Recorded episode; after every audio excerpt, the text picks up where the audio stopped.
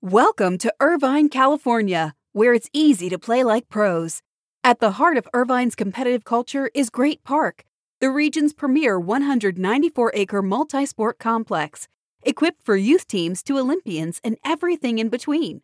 Plus, Great Park's expansion is underway. With near perfect weather and a thriving sports scene, Irvine is the place to play. Visit destinationirvine.com for more information.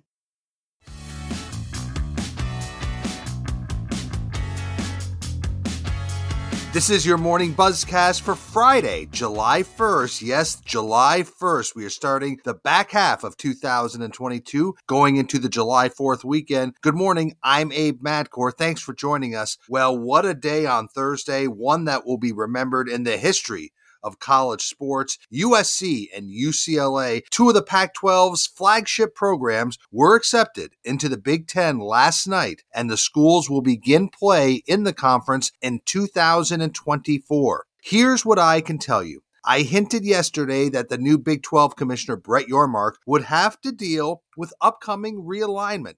I was told it was coming. I didn't know it would be this soon. The Big Ten and USC and UCLA have been talking for about two to three months, according to sources. But over the weekend, I was told the presidents of both schools called the Big Ten and asked to apply for Big Ten membership. They sent their request to the conference on Monday. The leaders of the Big Ten met on Wednesday night, and there was general acceptance. The news did leak on Thursday, and the conference leaders approved USC and UCLA on Thursday night night. By all accounts, the Pac 12, the other schools in the conference, and Pac 12 Commissioner George Kliavkoff were blindsided by the move and had no idea of these possible defections. So, why the move? Well, obviously, it's about the money, of course. These schools see the upcoming Big Ten media deal and the $1 billion figure attached to it, and they see big bucks. And now Big Ten Commissioner Kevin Warren has even more leverage in media rights talks that aren't completed yet.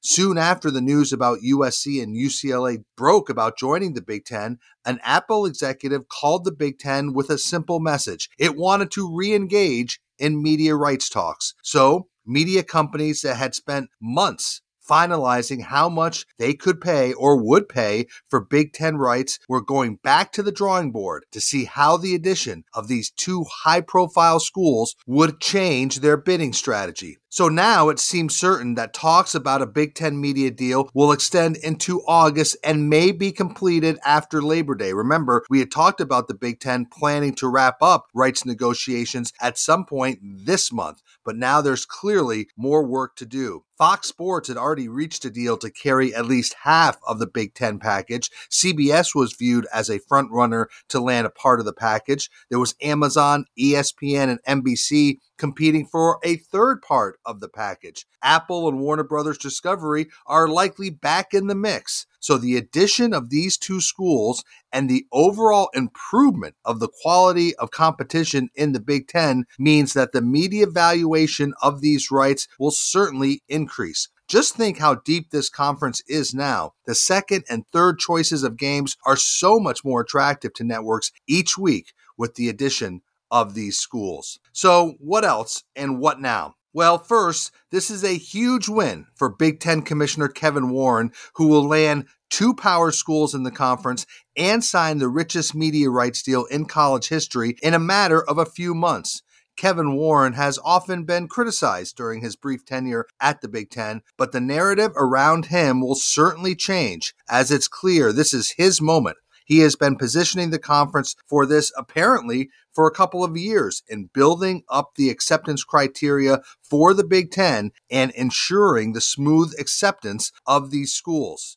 For the Pac 12, wow. This is uh, this is just brutal news for new commissioner George Kliavkoff as he was preparing for his upcoming media rights negotiations for the conference, and he was very bullish. But this move leaves the conference with uh, Oregon and Washington as its two top schools. The future of the conference has to be considered in doubt. There could be discussions with the Big 12 about a merger or Other schools could defect as well. So the big question is what is the future of the Pac 12? I would not be comfortable if I'm the ACC or Commissioner Jim Phillips, as the buzz is that that conference is very vulnerable for defections. And the question becomes just how big the Big Ten and the SEC will get. Could you see two 18 or 20 school conferences? Absolutely.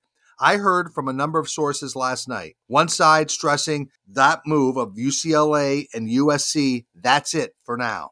But others said there could be a rush of schools moving all throughout July. So buckle up. But the mad dash of power realignment is here. And right now, the Big Ten is clearly having its big moment. A couple of other quick hitters before the holiday. We talk about how baseball really wants to improve the pace of play. Well, the early returns on the pitch clock experiment at the minor league level show it is really making a difference. Data shows that in the first year of use across minor league baseball, the pitch clock has reduced the average game time from three hours and four minutes to two hours and 36 minutes. The Washington Post reported that baseball matchups have not averaged a game time that tight of two hours and 36 minutes since the early 1980s. So that could do some real improvement to the pace of play. Remember, pitchers have a certain amount of time to throw a pitch Batters have a certain amount of time to get in the batter's box. And so this could really be huge jolt for baseball. Remember, Rob Manfred cannot unilaterally implement the pitch clock. It would come out of a new competition committee where ownership and management have the majority. So it's very likely to be implemented quite quickly. But what you're seeing is that this pitch clock is really working at the minor league level and could really improve the pace of play at the major league level, which has been one of the focuses of both management and players. So that is very encouraging news. Two other quick hit items. The LIV Golf Series teed off in Portland on Thursday, and by most reports, there were no protests visible nor any signage critical of the event. There were also no reported disruptions. So the golf event went off as planned on Thursday. We'll continue to watch the LIV Golf Series event in Portland over the weekend. And finally, momentum for the Oakland A's to stay in Oakland and the Bay Area continues as the team's plan for a new waterfront ballpark cleared a very important hurdle on Thursday. A commission okayed the $12 billion proposal, saying there was enough land and space to build a complex that includes a new ballpark and housing office space, retail, and hotels. While this vote was a major win for the team and progress does continue to keep the team in Oakland, there are still tight deadlines to have a deal in place by the November election, which is the team's goal. The team's current lease at the Oakland Coliseum expires at the end of 2024. The team said it is still negotiating with Las Vegas, but this vote yesterday on Thursday marks more momentum to keeping the A's in Oakland. So that is your morning buzzcast for Friday, July 1st. I'm Abe Madkour. I hope everybody has a great July 4th holiday. I hope you get some downtime, relax, enjoy family and friends. There will not be a buzzcast on Monday, July 4th. Until Tuesday, July 5th, stay healthy, be good to each other, and have a great weekend.